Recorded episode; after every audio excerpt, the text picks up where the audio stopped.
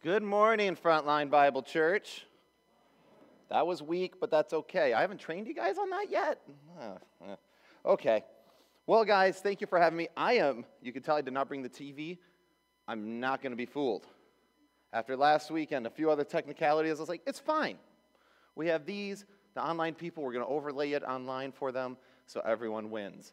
And especially me, because I don't have to deal with a TV just randomly screaming at me during the serious part of the sermon. If you guys were here last week, you know what I'm talking about. If not, hope you get the context. So, Anyway, before I get started, guys, uh, of course, my name is Pastor Will. I'm a friend of Pastor John's, but Pastor John is out in California right now, and so he's not here. And then also, uh, JD still having COVID symptoms. So, guys, thank you, uh, Be- Blake and Bethany, for uh, that wonderful worship service. Very appreciated. Uh, very Rend Collective feel. I, kind, I, I was digging it. Uh, I, I leaned over to my friend Zach and I was like, feeling Rend Collective? He's like, yeah, this is good. I'm like, yeah, all right. So, good job, guys. Uh, so, um, anyway, uh, it's really great to be here this morning, guys. I really appreciate it. Um, and we are going to hop right in. We're continuing our series on From the Beginning. And if, I, by the way, I'm not sure if any of you guys have really put that together yet, but you notice how Star Warsy that font is? It's kind of awesome. So, as a, yeah, as a Star Wars fan, thank you for, for just, it brings me happiness. But anyway, um, so you also uh, pray for me a little bit this morning. I started a new job this week, and uh, with six days this week, about 65 hours. It's all training right now, very heavy. Uh, once I get rolling, it'll be fine. But right now, it's not because it's just very busy. And it's not bad, it's just, you know, training. So, uh, but it's great. It's an answer to prayer. And guys, uh, pre sermon to the sermon, God does answer prayer. Uh, my wife and I, we were praying that uh, God would provide me a job that would allow her to stay home with our baby. And God did. And so I got to start that job this week. And so I'm very honored and privileged for it, but it's just been busy. So, guys, bear with me on that. So if this comes off like a total flop, blame the job, not me. Okay? All right. So, anyway, Today is from the beginning, and we're going to talk about the first covenant. So we're going to pick right off from last week. Last week, as I've been kind of joking around about, I get the doom and gloom sermons a lot, right? Like, oh, Will, I need you to preach on the fall of man. Oh, great. You mean when sin destroyed everything? Perfect. Hey, Will, I need you to preach on the flood. Oh, you mean when sin destroyed everything? Great. uh, but this week, I'm excited because I get a positive message. So now I don't have to keep reaching into my Baptist roots and giving you doom and gloom. We can have actually a pretty great sermon. So uh, today, we are going to be talking about the very first covenant. Now, haha. When you see this picture, what comes to mind? Rainbow. I feel like some of you guys are dodging. You know. What? LGBTQ. Absolutely. Thank you. An honest person was like, a rainbow, I'm not falling for it. But when we see this, we think of the LGBTQ movement. And that's a problem, guys. And not because, I'm not going to go on that whole tangent yet, but because we're allowing the world to redefine things. And we allow the world to redefine things because there's this weird idea. Have you guys, all right, so there's the Ten Commandments. We all know them, right? You know, thou shalt not kill, take your own name in vain. We could go down all 10 of them. But we have this 11th commandment. Voddie Baucham talks about this a little bit. And it is be nice, right? That's the 11th commandment be nice. But because Christians are so afraid to offend now, we have allowed people to redefine the covenants of God. See the problem? So we need to understand that when we see this, this isn't LGBTQ. This is a hijacking of God's covenant. So I want to make sure we're very clear on that. And also, what blows my mind is June is right around the corner, and they call it Pride Month. So you'll see all the big corporations and their logos change to rainbow colors. And you know what's funny to me is that not only have we redefined God's covenant, but then we call it pride, the chiefest of all the sins. Yeah, it's a problem. So do not let the world redefine this because what we're talking about today is what this truly means. So I want you guys, when I'm mentioning rainbows and stuff, get that, the world's jargon, out of your head. We need to bleach that, let it be clean again for God's original purpose. So today we're going to remember the very first covenant God made and how to truly not be ashamed, but to instead bring it back to its original meaning. Too often we let the world control these narratives, and we need to remember to go back to the beginning, as this has said, and remember the fundamentals. So, guys, today I want to focus on this. You can rest in the promise of God because of these reasons I'm going to give you today. There's a lot of reasons, obviously, but we, and we can only cover some, and that's why I really appreciated the worship this music. It was that whole idea of, for example, we ran out of that grave, right? We're, God's pursuing us, and that's what this story is. Mankind ran away from God, and God had to bring judgment, but He showed mercy in it to Noah and his family because they were righteous and faithful. So, we're going to pick up where things left off. So, do me a favor and turn to your Bibles to Genesis chapter 8. Genesis chapter 8. Genesis, all the way in the back of your Bibles. I've cracked that joke like three times. I only get like a chuckle. Bothers me. I'm hoping one of these times my delivery will actually get someone to laugh. All right, okay, moving forward. So Genesis 8 1, guys. Genesis 8 1 says this. So remember, actually, first, remember, this was just after the flood had destroyed everything, waters everywhere. He's been hanging out on that for a while. and then we see this, the very first verse. But God remembered Noah and all the beasts and all the livestock that were with him in the ark. And God made a wind blow over the earth, and the waters subsided. Now, this, when, that's such a powerful phrase that God remembered Noah. You ever try to insert your name sometimes into the text? Not always that's a great hermeneutic, but think about that for a minute. God remembered Will. Wow, that's kind of cool. Now, what do, what do we say when, uh, what, what does it mean that God remembered? Does that mean God forgot, right? like, oh, God forgets about you? No. So sometimes, guys, and to understand the Bible, God, the Bible sometimes uses anthropomorphic words, meaning like human descriptions, giving human qualities to God in order for us to better understand Him.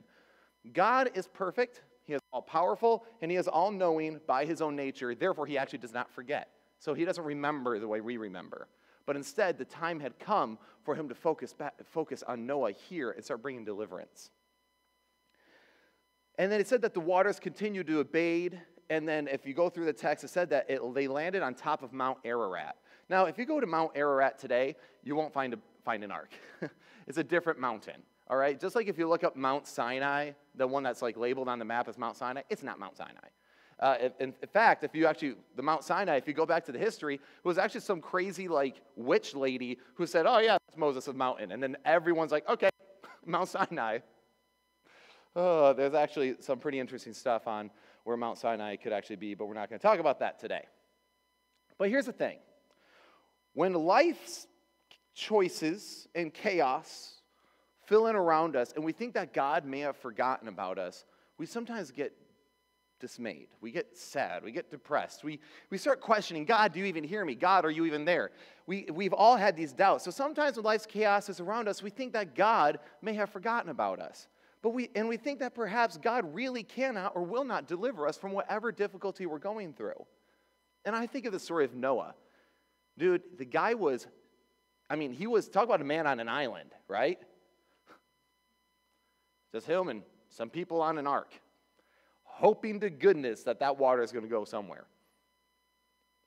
And you would say that would be difficult, right? Surrounded by a flood, and maybe your life feels that way. Maybe it feels like you're surrounded by like uh, choppy waters. Maybe it feels like you are surrounded by chaos at everywhere you go. But we struggle against this as human beings. But here's the thing we serve the one true God, the one true God of Israel, the God of Abraham, Isaac, and Jacob. There's a reason why they would claim that. Why, why would the Jews say that so much? Because each and every one of those people, we saw God's faithfulness. So the God of Abraham, he was faithful. The God of Isaac, look how faithful he was. The God of Jacob, look how faithful he was. Even when the people weren't faithful to God. Because we all know each and every one of those people, there were flaws, right? So we think that maybe God cannot deliver us. We struggle with this. But then, guys, I'm sure that when Noah was building the ark, I'm sure he didn't necessarily want to be on there as long as he was. I'm sure he didn't want to work on the ark as long as he did. But even in the destruction of the world, in the destruction of the world, God remembered Noah. Even the destruction of your world, everything's fallen apart, God hasn't forgotten you. That is one of the most powerful things in this story. And I think sometimes we're reading through and oh, God remembered Noah, blah, blah, blah, blah. No, no, go back to that. Even in when the, at the destruction of the world, God never forgot Noah. And he's not going to forget you. God remembers you too, and he will not forget, because as he said, Behold, I am with you always, even unto the end of the age. Now, here's what I'm going to be doing I'm going to be drawing a parallel to Noah and to us. And this isn't because I'm not taking a literal approach. I just think that we can learn from people's lives. And sometimes we can look at it and go, oh, there's things to take away from this, right? So we're going to do that. So the first thing also is that God never forgets you, as I had mentioned. And then God will deliver you.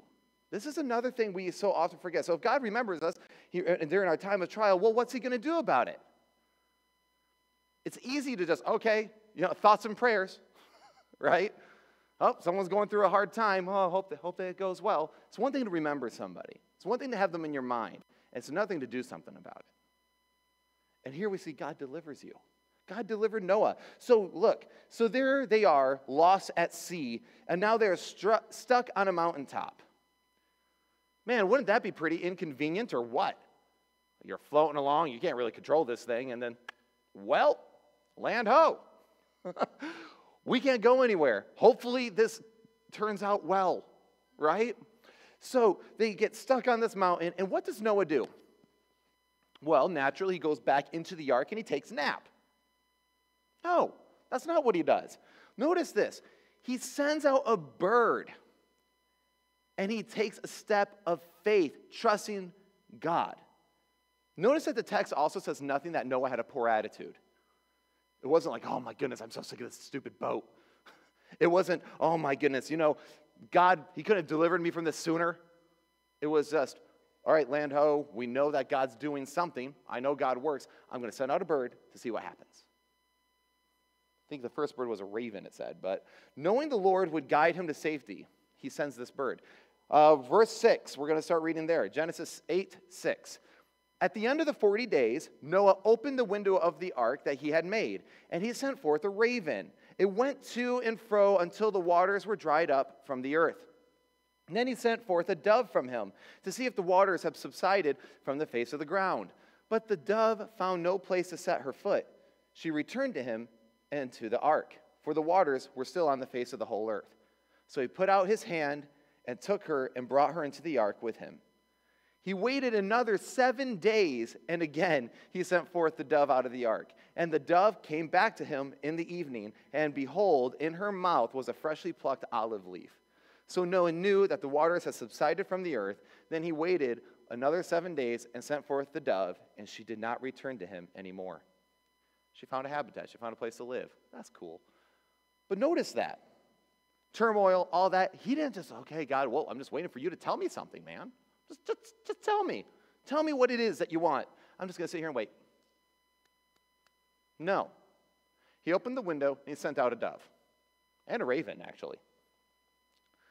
This was clearly a sign to Noah, obviously, that the earth was indeed ready to be settled again. And consider, though, for a minute that Noah, as I said, did not just sit around. He didn't nap on the ark and to say, okay, let me know when it's all done now. He remained alert and proactive. This is one of the things that, you know, we often lack being alert and proactive during times of difficulty and trial. You know, all the stuff's going on around us and it's easy to shut down. Nope, don't want to deal with it. But consider that for a minute. He was alert and proactive. He was walking with God in faith the entire time, and he continued to walk with God, not just stand. okay? He didn't sit still, he didn't just wait. And I think this is important for us because so many of us, when we are in, in difficulties and struggles, we don't want to do anything. We just go, and how many of you have heard it? And we make it sound so spiritual. Well, I'm just waiting on God. Okay, great. That's awesome. What else? Just waiting on God, man. Are you being proactive? Are you being alert? You notice that all the prophets, very rarely was it just sitting around and God communicating eventually, right? It was always do this, walk by faith. That's the difference. There was a bit of proactiveness there. This isn't work based salvation, by the way. Don't misunderstand me. This is something we often lack. So we pray, God deliver me, God guide me. Yet we never take a step out onto the water. We never send a bird from the ark. We never we just stay inside waiting, hoping that God will one day give us a revelation from heaven. How many of you guys have done that before? Let's be honest, I have. Yeah? Am I the only one? Okay, thank you. Honest people. The rest of you are liars. We've all done it. I'm just going to sit here inside and not do anything. Well, guys, that's not how it works.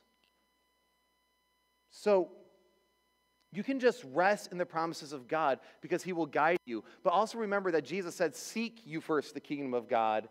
And seek is an action word. And there's a lot of that in, in the words of God. You know, if you love me, keep my commandments. These are action words. So it's not just sitting around and just trying to act like oh, super spiritual, just, oh yeah, God's going to do it. No, no, there's an action word. Remember, we talked about it last, word, last week. Faith without works is dead, right? And it's not saying that faith, uh, that works save you, but rather that you will know your faith by your works. Make sense? So get moving. It's okay. If your life is in turmoil, and let's be honest, all of us are experiencing turmoil in our life in some way, shape, or form, right? Every single one of us. So instead, don't let it defeat you. Remember, God will deliver you. But you must stay proactive. You must stay alert. Do not be defeated in the time of trial because He is faithful. Maybe you do not know what God wants yet. Maybe that's your big issue. Well, I just don't know what God wants yet. That's okay. Noah did have to wait around in the ark for a very long time before it seemed God was doing something, right? He was in that ark a long, long time. And sometimes waiting on God can feel like an eternity. Been there, done that, got the t shirt, guys. But God does work. Perhaps we're two, we, you two are in a waiting stage. Maybe you're, you're like Noah, you're on the ark, right? You're in a waiting stage. A storm disheveled your life, and now you are just seeking and praying.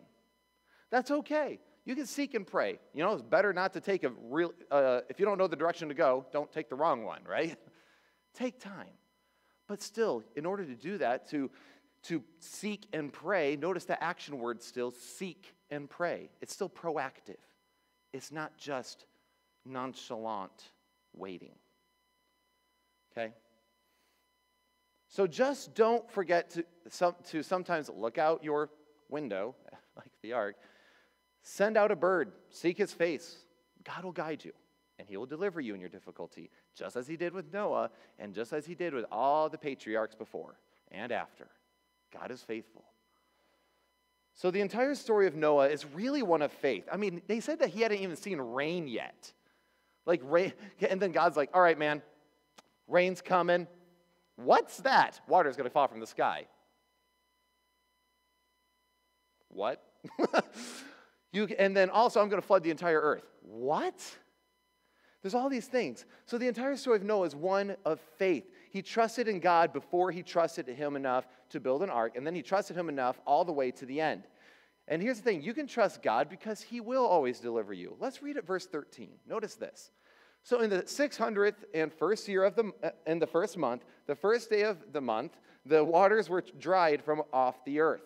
And Noah removed the covering of the ark and looked, and behold, the face of the ground was dry. In the second month, on the 27th day of the month, the earth had dried out. Then God said to Noah, Go out from the ark, you and your wife, and your sons, and your sons' wives with you.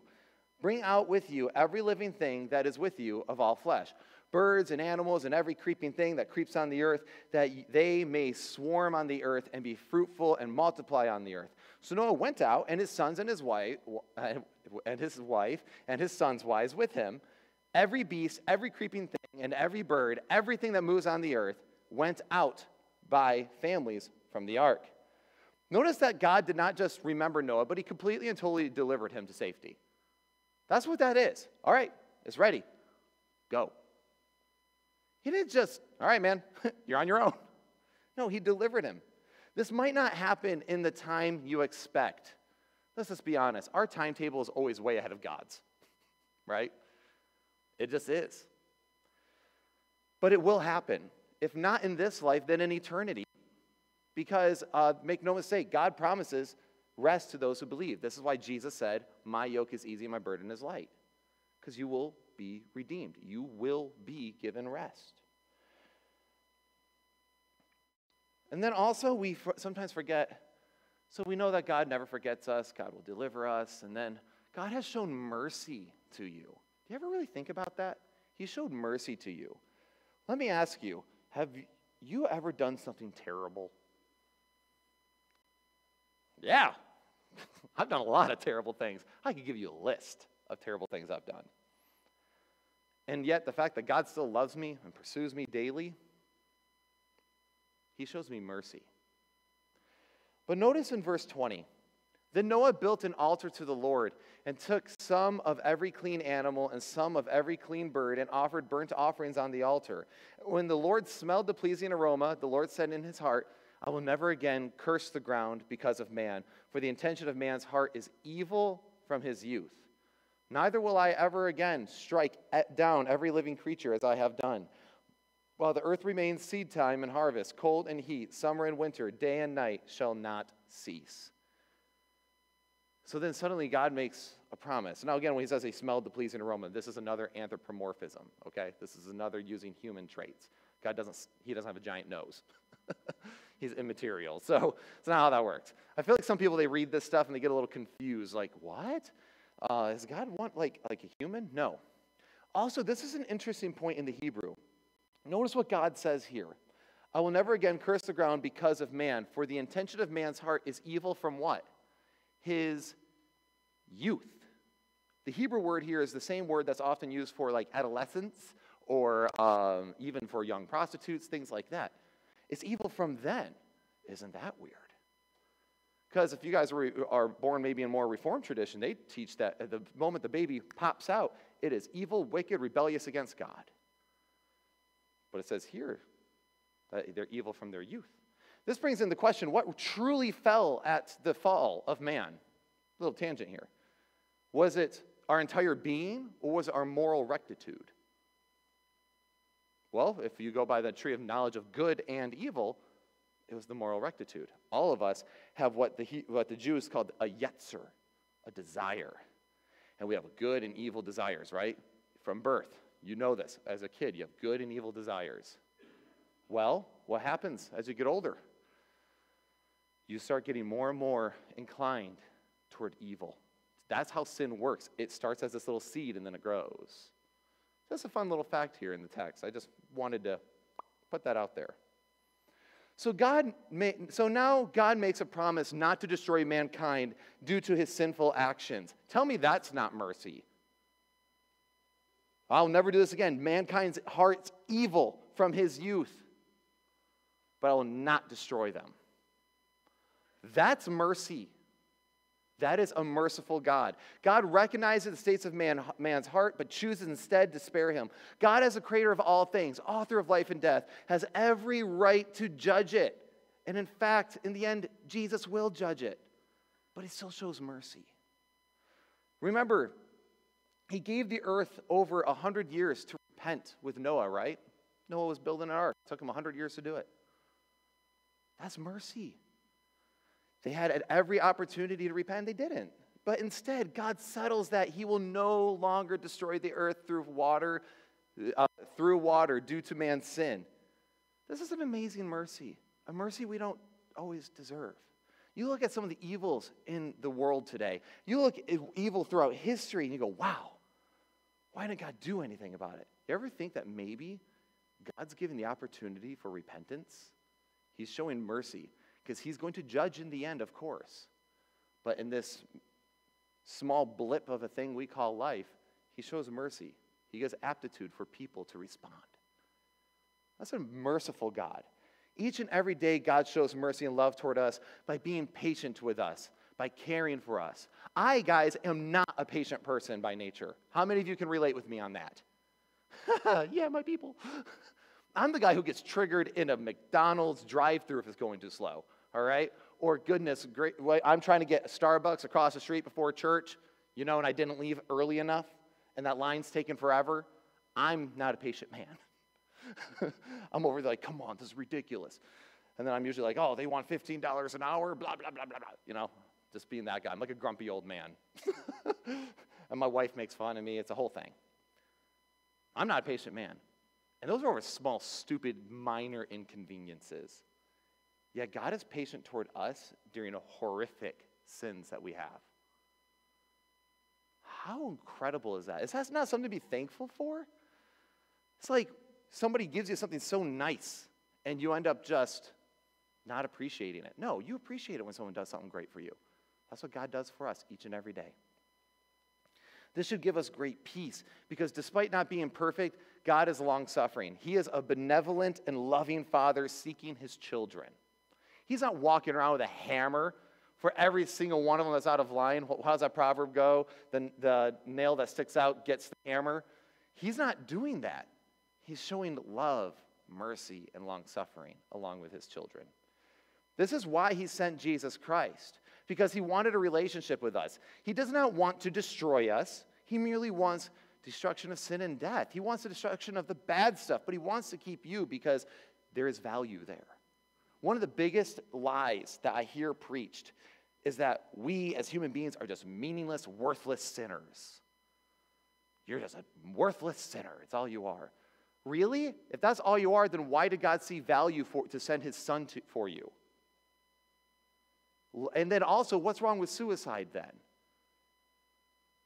No, you were created the image of God, and God loves you and he sees value in you because you are valuable, even though we are corrupted by sin. There is value there. So that's why he sent Jesus Christ. He does not want to destroy us, he wants sin and death to stop. And he wants to have a relationship with you. How powerful is that?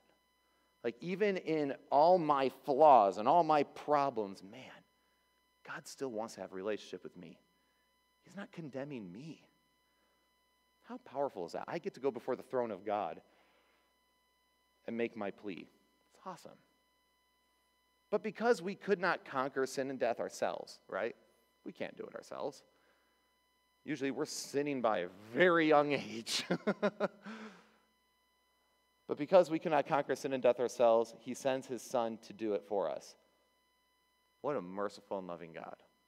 He paid the ransom for our sins. That's just crazy. It's like, you know, we always think of it in those action movies.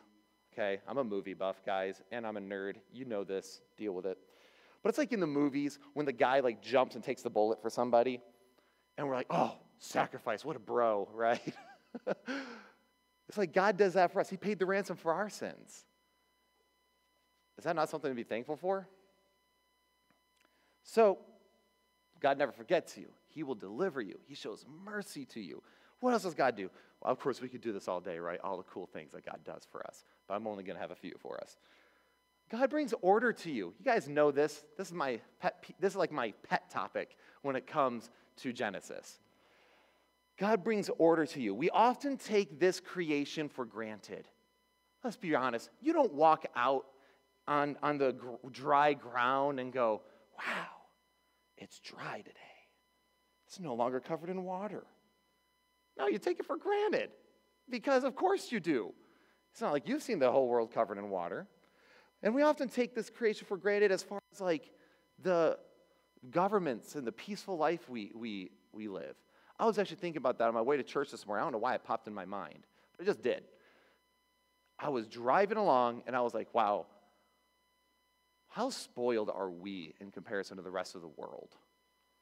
I'm just driving to church, just sipping coffee. I don't have to worry about how to feed my family. I have a good job. I don't have to worry about somebody shooting me on my way to church.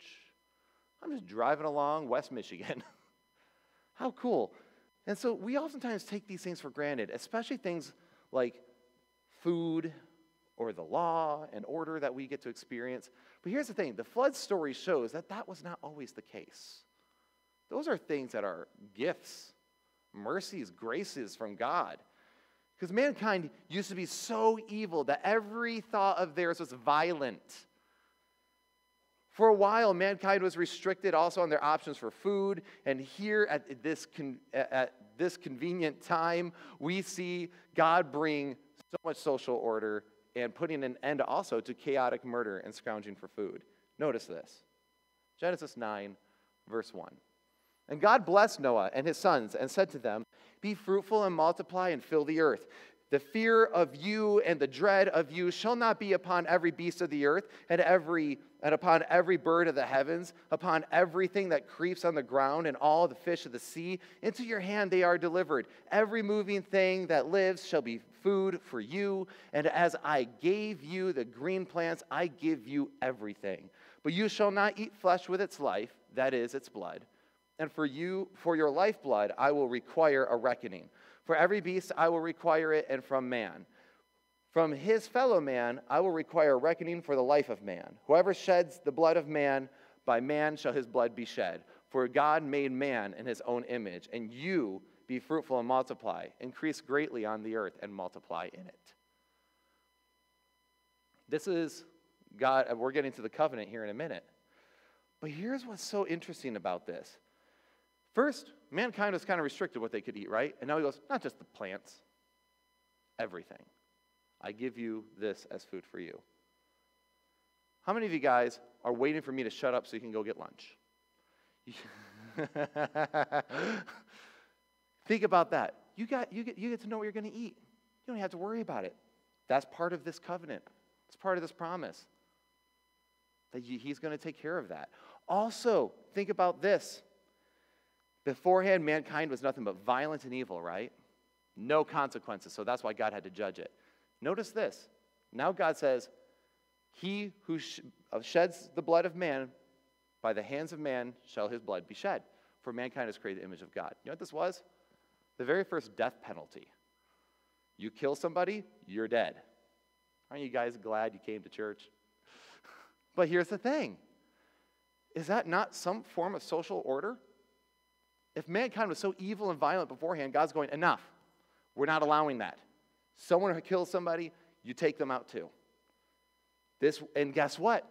That tends to be a pretty good motivator, doesn't it? Maybe, you know what? Maybe when I'm ticked off at Zach, I won't kill him. Why? Because I don't want to be killed. Maybe instead I'll talk it, to, talk it through with him. You know? So, and also, this is an interesting point as far as like the different periods of Scripture. Notice how all the animals were available to eat. Not only kosher laws, because God's the Mosaic law hadn't been established yet. This is a different time. But here we really see God emphasize the humane treatment of animals. He's like, hey, not with their lifeblood in it. Do you know what he means? They better be dead. Don't be just like treating animals by cutting off parts of them, leaving them alive so you can cook it and keep it fresh. Disgusting. Yeah. My, uh, He's like, no, humane treatment of animals, which kind of tells me that probably beforehand they weren't being treated humanely. And then also, he orchestrates a humane treatment of mankind. And sometimes we take our laws and the peaceful society we live in today for granted.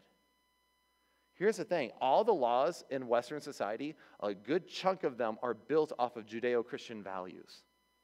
If it wasn't for these covenants, people nowadays would have no idea what to do. But God is the one where he, who, he brought the order. He brought order to chaos. And sometimes we forget that. So notice the reason we are not to murder one another as well. It's just because God says no, it's inconvenient. No, he says we're created the image of God. We're all image bearers of God. This is why I can't hate one of you and why you can't hate somebody else, because we're all equally valuable. We're all image bearers of God. So for me to hate you is for me to hate the very image of God made in you. See the problem? So I have to forgive you because you're created in the image of God. We need to remember that, especially nowadays. Oh my goodness, nowadays it's like our, our culture is so divided. People are hating each other left and right. It'll, I'm telling you now, if you start understanding that these people, remember that rainbow flag, even the LGBTQ thing, are, are image bearers of God, it'll change the way you evangelize. It'll change the way you talk to people. I also think of all the racial unrest that we had over the last year. And all I was thinking is like, you know what the problem is with all this racial unrest? One, obviously, manipulation, blah, blah, blah. We could talk about that. But also it's the fact that nobody is looking at each other as made in the image of God. They want to look at everyone and point a finger. You're the problem. That person's the problem. Those types of people are the problem. No. Sin is the problem. We're created the image of God. And that is the reason why mankind cannot hate each other, kill each other, do these things. Because, man, God looked upon mankind and he molded us in his own image. How amazingly powerful is such a thought? And I'm telling you, once you start framing everything in that, it changes everything. I remember when it first hit me this idea of the Imago Dei, which is the Latin word for image of God. So many of you guys don't know me very well. Um, some of you guys know me, some of you don't. But I was raised in actually a very abusive home. And I was angry, I was bitter, I was hateful. I had some thoughts today that back then that I'm not proud of today. And it wasn't until I started really understanding what it was to create, the, what it meant to be an image bearer of God, that I started looking at the, my abusers differently. I started seeing them as sinners that were broken, image of God, bear, bear, image bearers of God that were broken. And so instead of hating them and bitterness and re- resentment, I started showing having compassion and just being like, wow, what's it like to be so broken? And you know what's amazing is that just that there changed my behavior and changed my heart. It's amazing.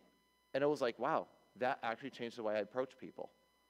And it impacted my heart, my bitterness, and my resentment and hatred. And it will do that for you too. That's why God is including this as part of his covenant.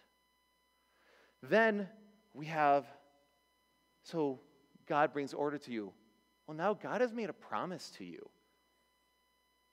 We serve a God of covenants. Uh, I think of that song that we sang a few weeks ago called Pro- uh, Promises. And the very first line is God of covenant. God of Abraham, God of covenant, right? That whole thing. We serve a God of covenants. Throughout the ages and throughout history, God has made different promises to different people for different purposes. And a covenant simply means a promise. There's a lot of parts that could go into that. Ian Renwick was here before. His message, look it up. He's going through all the, he's breaking down entirely all the parts of a covenant today instead, okay? But I'm aware that covenants are not to everyone, but they are for everyone. We all learn from a covenant, right? But there are, but they are here. This one here is for all of us to learn from. And this one is actually to all mankind. This is the first recorded covenant in Scripture. And there's a lot of covenants in Scripture, and there's signs of other ones, but this is the first time we see God calling it such. So, verse 8 Then God said to Noah and to his sons with him, Behold, I establish my covenant with you and your offspring after you, and with every living creature that is with you, the birds, the livestock, and every beast of the field with you, and as many as came out of the ark. It is for every beast of the earth. I establish my covenant with you, that never again shall all flesh be cut off by the waters of the flood, and never again shall there be a flood to destroy the earth. And God said, This is the sign of the covenant that I make between me and you and every living creature that is with you for all future generations. I have set my, bo- my bow in the cloud, and it shall be a sign of the covenant between me and the earth. When I bring clouds over the earth and the bow is seen in the clouds, I will remember my covenant that is between me and you and every living creature of all flesh. And the water shall never again become a flood to destroy all flesh. When the bow is in the clouds, I will see it and remember the everlasting covenant between God and every living creature of all flesh that is on the earth. God said to Noah, This is the sign of the covenant that I've established between me and all flesh is on the earth. The rainbow, which is often used for the cardinal sin nowadays, pride, is actually a symbol of God's love and provision to his people. Because again, rain and all that stuff. You know, we hadn't seen that before. And he goes, Every time you see that rainbow, I'll remember and you'll remember the covenant between me and you. I will show mercy where I could show wrath. Is that not something to remember? Is that not something to reprioritize in our mind? Every time I see the rainbow. That's not what that means. You know, I meant to say, tell the story at the beginning, but then I got excited. so you have to forgive me. So it works here, though. God never forgets you. He will deliver you. He shows mercy to you. He brings order to you, and He's made a promise to you. You know what all this tells me? That God doesn't give up on us easily. He doesn't give up on us easily. So, how do I, how do I tell this? Eh, from the beginning, we'll go. So, many of you guys might be familiar. I have an online ministry called The Church Split. It's a podcast, it's a YouTube channel. Um, pretty successful at this point, which I'm still amazed that people think I'm even worth listening to. But we talk about church splitting issues and we try to bring unity to, to Christians under the fundamentals because we have a lot more in common than we have not in common with other Christians. And there, we do a lot of pro life talk because we're seeing this new stem of Christianity, this progressive Christianity that's pro choice and okay with abortion. And there was this girl who found her way into our comment section, and her name was Brandy Parker. And don't worry, it's not like I'm slandering her. She, re- she has done some public things recently. I'll tell you about that. This was a girl who found us because we did a rebuke of a progressive Christian channel that was defending abortion. She found us through that. And she identified as bisexual. She was okay with trans. She was pro choice, ardently so. And all these things, and yet still claimed to be a Christian. And she argued with us in the comment section. I mean, argued with us. And if you know me and my buddy Brian, we don't have kid gloves when it comes to topics. They come off. And we get very blunt and we get very forward with arguments. Not nasty, we don't insult each other, we just get very forward on what people are saying. This girl recently, through arduous work, and I mean, I tell you what, there's times where you're like, you know what, I don't need to deal with the trolls in the comments. Have the video up, don't talk to them. People get angry online, it's what happens. But man, we couldn't stop. It was like this, there's this whole urge, so we kept going. Then we gave her the church split email. Then we started doing long responses to each other. You know what ended up happening? Girl repented of her sexual lifestyle, became pro life, and is now preaching the gospel of Jesus Christ in a biblical fashion. And the reason why, thank you, that's weird. The reason why is because God doesn't give up on us, so we can't give up on people. When you really think about that, it's like, who am I to give up on somebody? God hasn't given up on me, I can't give up on them. People are deceived by the world, guys, and let me tell you something. If God's made a promise to you, He's made it to everybody else, right? Preach it, be proud of it. Seeing lives changed uh, on that. I mean, I literally, she told this whole story of how she be, went from pro life to pro choice. She put on YouTube. I mean, pro choice to pro life. And then she brought up my story and my buddy Brian's story. My buddy Brian's son was born at 25 weeks, miracle baby, 10 years old now. And 25 weeks is legal abortion age. And so we do, and of course, my story, I have a lot of stuff about it. Bottom line is, she, I, mean, she started, I mean, she started weeping on her video. And I mean, I'm not a feeling guy, I'm just not. And I was like, whew, what's that? Oh, tingles. I don't, I don't know how I feel about this. And all I just kept thinking was, what if? What if I stopped talking to her? Well, she'd probably be in a different place. It's not because Will is so wise, it's because God works through us. And you don't know when God's going to work on you. That person that seems to be hateful to you, spiteful to you, that's pushing it back against everything you're saying, keep doing the work of God. You might see a life change, and you won't see it coming. And when it happens, you will be losing sleep over how mind blown you are. Literally, I was so giddy that night, I couldn't, I was a, walking around my house smiling like an idiot. But anyway, that was a whole rabbit trail. God promised to never destroy the earth with water and is a covenant with everybody.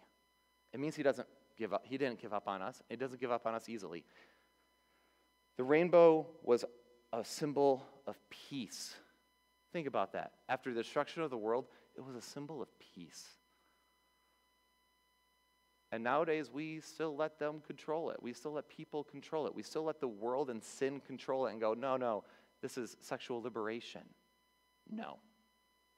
It's a symbol of peace and provision. We have a physical standing. That's another thing. We have a physical standing, a physical manifestation of the covenant we can see every day. Name another covenant that you can do that with. Even the new covenant with Jesus Christ, you can't, it's not like we have a, the actual cross and the actual nails and actual physical manifestations of that. We have an idea, but man, every day when it rains, you see that rainbow. When you're even when you're washing your car, and you see the little rainbow kind of shoot from the hose. That's provision. That's a reminder of God's mercy. Which means, guys, you can rest in the promise of God. Let me ask you do you still see that rainbow today? Yeah. That means the promise is still active today, which means it has never run out. When God says He cares for you, that's a promise. God doesn't change. In fact, let's talk about the nature of God with covenants. Because there's a new covenant, and we're living under this new covenant. Because Jeremiah 31 to 30, 31, 31 to 33 says this Behold, the days are coming, declares the Lord, when I will make a new covenant with the house of Israel and the house of Judah, not like the covenant that I made with their fathers on the day when I took them by the hand and bring them out of the land of Egypt. My covenant that they broke, though I was their husband, declares the Lord. For this is the covenant that I will make with the house of Israel after those days, declares the Lord. I will put my law within them, and I will write it on their hearts, and I will be their God, and they will be my people. Then we see the new covenant established by Christ's resurrection. And this was the very mystery handed down by Paul. Luke 20, 22, this is what the Lord's Supper. In the same way, after the, after the supper, he took the cup, saying, This cup is the new covenant in my blood, which is poured out for you. Covenants are powerful things, they're promises of God. And you can rest in these promises of God. You can rest in them because we know that God, He never forgets us. He will deliver us. He shows mercy to us. He brings order to us. And He's made a promise to us, and He doesn't break promises.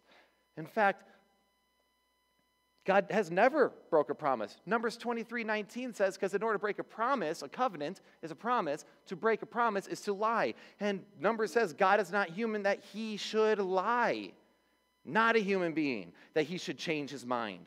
Does he speak and then not act? Does he promise and not fulfill? He promised you eternal life if you put your faith and trust in him. That's a covenant, that's a promise. He says he will deliver you. Do you not believe? Of course you do. At least I hope you do. He doesn't lie. He doesn't break his promises. And that is why, by the way, we as a church, I know we do not believe that God's done with Israel. Why? Because he made a promise with Israel. He's not done. And he's not done with us. I think sometimes we get this idea that, like, man, my life is too complex, it's too difficult. I, God can never deliver me from this. You see my life? You know God says? I made a promise with you. I'll take care of it. If not in this life, then the next. It's a powerful thing. So, if God has never broken a promise, then rejoice in his completed work. Love the God that loved you, even when you were unlovable. We've all been unlovable. We've all been wretched people, and yet God still loves us. And that's the whole motivation, right? We love him because he first loved us. Rejoice in his presence and be thankful. After all, is not thankfulness the most sincere form of worship? It is. Being truly thankful to God is the most sincere form of worship you can have. So when you see that rainbow over the sky, do not think of it as the world does, guys. He delivered Noah. So think of it as proof of the everlasting covenants of God. And you can rest in the promises of God each and every day. And all you have to do is look up. That's literally what the rainbow is. You can rest in the promise every single day, and all you have to do is look up. So, your homework this week. If you're experiencing difficulty in your life, remember the promises and faithfulness of God. We all have difficulty. I could wax on eloquently and keep you guys here another two hours and tell you about all my difficulties. And then we could all have, take two hour turns and all do it ourselves, right? But man, I'm glad I serve a God of promises and who is faithful to me no matter what the world throws at me. So, guys, I am encouraged by this message. I am encouraged by the idea of the Noahic covenant, that God's first giant covenant with mankind, and that we have a physical manifestation. I'm thankful that God brings order to my life, and I'm thankful that God will always deliver us. So, guys, He doesn't give up on us easily, so we're not going to give up on each other easily, right? We're a church. Let's be the body of Christ. Anyway, let's pray. Dear Lord, Heavenly Father, we thank you for this day, God. We thank you for this time you've given us to come to your house and worship you.